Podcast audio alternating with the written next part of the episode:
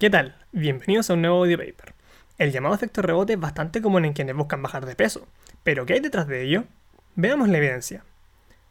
A nivel de introducción, la obesidad afecta a más de 650 millones de personas, aproximadamente un poco más del 13% de la población mundial. Aumenta el riesgo de diabetes tipo 2, hipertensión, enfermedad cardiovascular, cáncer, entre otros. Tratar la obesidad mediante dieta y ejercicio a corto plazo es relevante, pero a largo plazo los resultados son discordantes. La mayoría de los individuos vuelve a subir y menos del 10% mantiene la pérdida de peso después de un año, por lo tanto la reincidencia suele ser el mayor problema. La baja de peso viene con adaptaciones fisiológicas como una reducción del gasto y un aumento en la ingesta energética, conocidos como mecanismos compensatorios, y aunque falta consistencia en los datos, son propuestos como los principales conductores de la reincidencia en obesidad. A nivel de gasto energético como mecanismo compensatorio, la baja de peso ha mostrado inducir una baja en el gasto energético total y sus componentes, y aunque se propone como un factor de riesgo de recaída, no hay nexo entre ambos componentes. Hay evidencia que dice que la relevancia de la baja en el gasto es bastante y otros que dicen que es irrelevante. Esas inconsistencias vienen dadas por las condiciones metodológicas de las mediciones. Medir el gasto energético en déficit energético tiempo después de estabilizar el peso es diferente. En un estudio se reportaron 275 más menos 207 kilocalorías tras perder 58 kilos en un programa de 30 semanas. Y 499 más menos 207 tras 6 años de seguimiento, a pesar de haber ganado 70% del peso inicial. Sin embargo, las adaptaciones no se correlacionan con la ganancia. Se sugiere que la adaptación va reflejada con la cantidad de peso perdido. Dos estudios muestran que las adaptaciones en el gasto energético bajo condiciones de estabilidad de peso y posterior a una pérdida de peso son mínimas, y no predicen la reganancia de peso a largo plazo.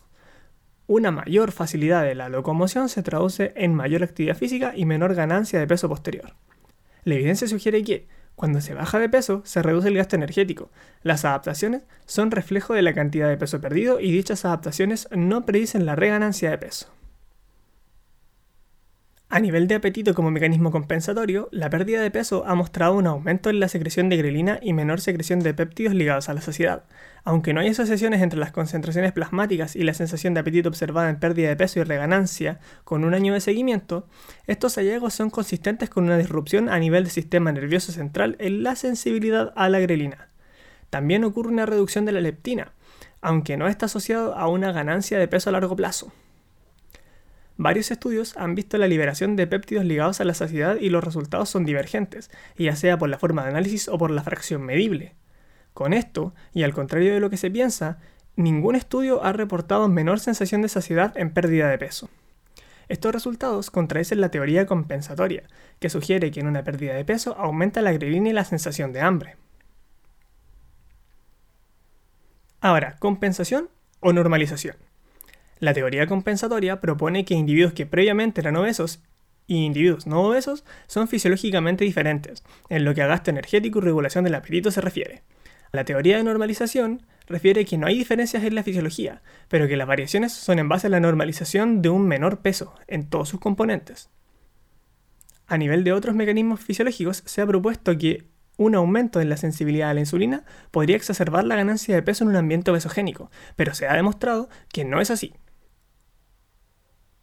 La microbiota emergió como un factor importante a la hora de regular procesos fisiológicos, y se han encontrado diferencias entre quienes pierden peso y lo mantienen y quienes pierden peso y no lo mantienen. Eso es al menos parcialmente por la capacidad de regular procesos relacionados a la ingesta. A nivel de función cerebral, usando imágenes cerebrales por resonancia, se vio que imágenes de comida activaban más la ínsula y la corteza visual inferior en gente delgada que en gente que tuvo una pérdida de peso. Esto sugiere que hay diferencias importantes en la respuesta a las señales visuales relacionadas con los alimentos entre individuos delgados y previamente obesos, que sitúan a este último grupo con un mayor riesgo de recuperar peso. Se necesitan más investigaciones para asegurar la correlación entre los dos factores. A nivel de motivación y aspectos conductuales, el monitorear la ingesta, el ejercicio y el peso es una estrategia fundamental en las intervenciones de obesidad, su adherencia se relaciona con una mayor baja de peso a nivel inicial y mejor mantenimiento del peso perdido. La adherencia baja con el tiempo y está asociada a una recuperación del peso perdido. Hay factores psicológicos asociados a los lapsos dietarios, comer más cantidad o comidas no planificadas. Estos lapsos pueden ocurrir probablemente en casa, los fines de semana, en las tardes o cuando hay altos niveles de emociones negativas. A nivel de conclusión, Las adaptaciones fisiológicas no van por la pérdida de peso, sino por una normalización para adaptarse a un peso más bajo. Dicho todo lo anterior, quiero que te quedes con que tanto la teoría compensatoria como la teoría de la normalización son solo dos visiones con respecto a la recuperación del peso post-intervención. Y bueno, eso es todo lo que quería comentarte. Si crees que esta información le puede servir a alguien, puedes compartirla. Recuerda que los datos del estudio y datos para complementar este podcast estarán en el post de Instagram de la cuenta que te dejo en la descripción. Eso es todo por el audio paper del día de hoy. Hasta la próxima.